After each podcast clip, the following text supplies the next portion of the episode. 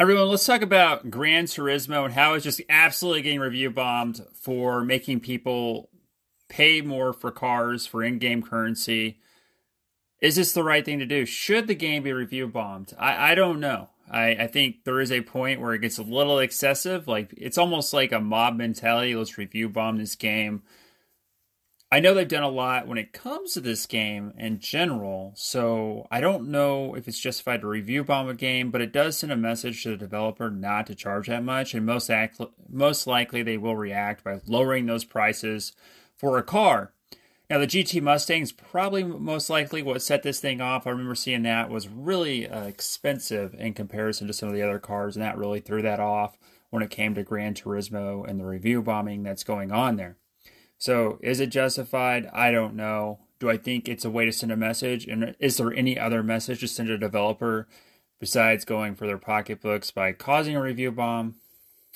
I think when it comes right down to it, guys, the review bomb on Metacritic is definitely a way for consumers to give get back.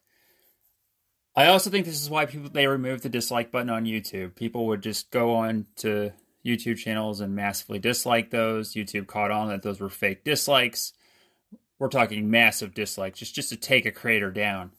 So I see where it's not always accurate to do something like this, but it sends a message to that particular developer that they don't like this behavior.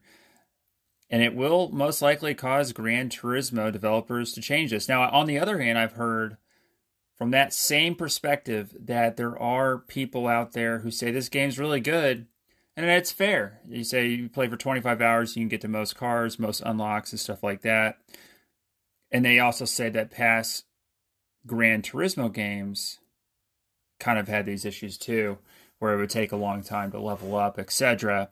And they don't feel like it's any different than past Gran Turismo games. So definitely an interesting concept here dichotomy of these two different opposing opinions.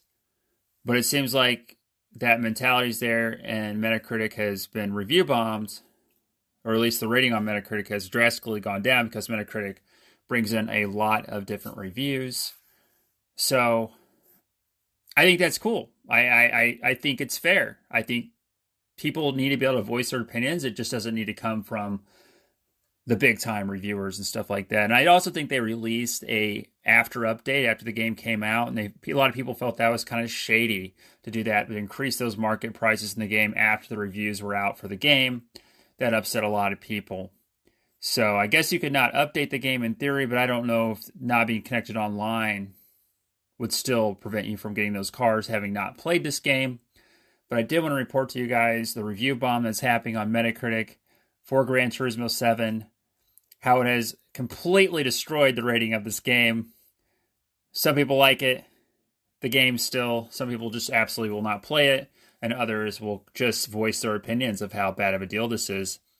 We saw this before with Star Wars Battlefront. If you guys remember in the past, the loot boxes. This seems very similar to loot boxes that EA was releasing for Star Wars Battlefront. I'm curious how this will change in the end and where this goes because it definitely could go a lot of different directions as we see this progress over the coming days. And I think it'd be very smart of Gran Turismo to change those. At least they would get some people to buy their game that maybe weren't going to buy because of the review bombs. So I know EA had to react to Star Wars. I would expect the same here. EA had to basically not charge any loot boxes. They had to get rid of loot boxes, which they planned on making a lot of money on in Star Wars. And it actually did work. So this will be interesting to see how this develops. But yeah, big news in gaming when it comes to Gran Turismo 7 and the review bomb. And I don't think a lot of people expected this to occur. So you never know in gaming news, that's for sure. See you guys on the flip side. Hit the like button, uh, subscribe on your favorite podcast services. Also, check out the YouTube channel if you want. And I'll see you guys on the flip side. Thank you so much for listening.